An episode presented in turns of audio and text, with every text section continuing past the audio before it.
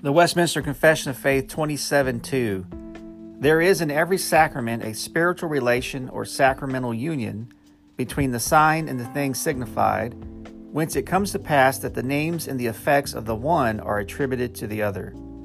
This concludes the reading of Westminster Confession of Faith 27 2, brought to you by thereignofchrist.com. of Christ.com.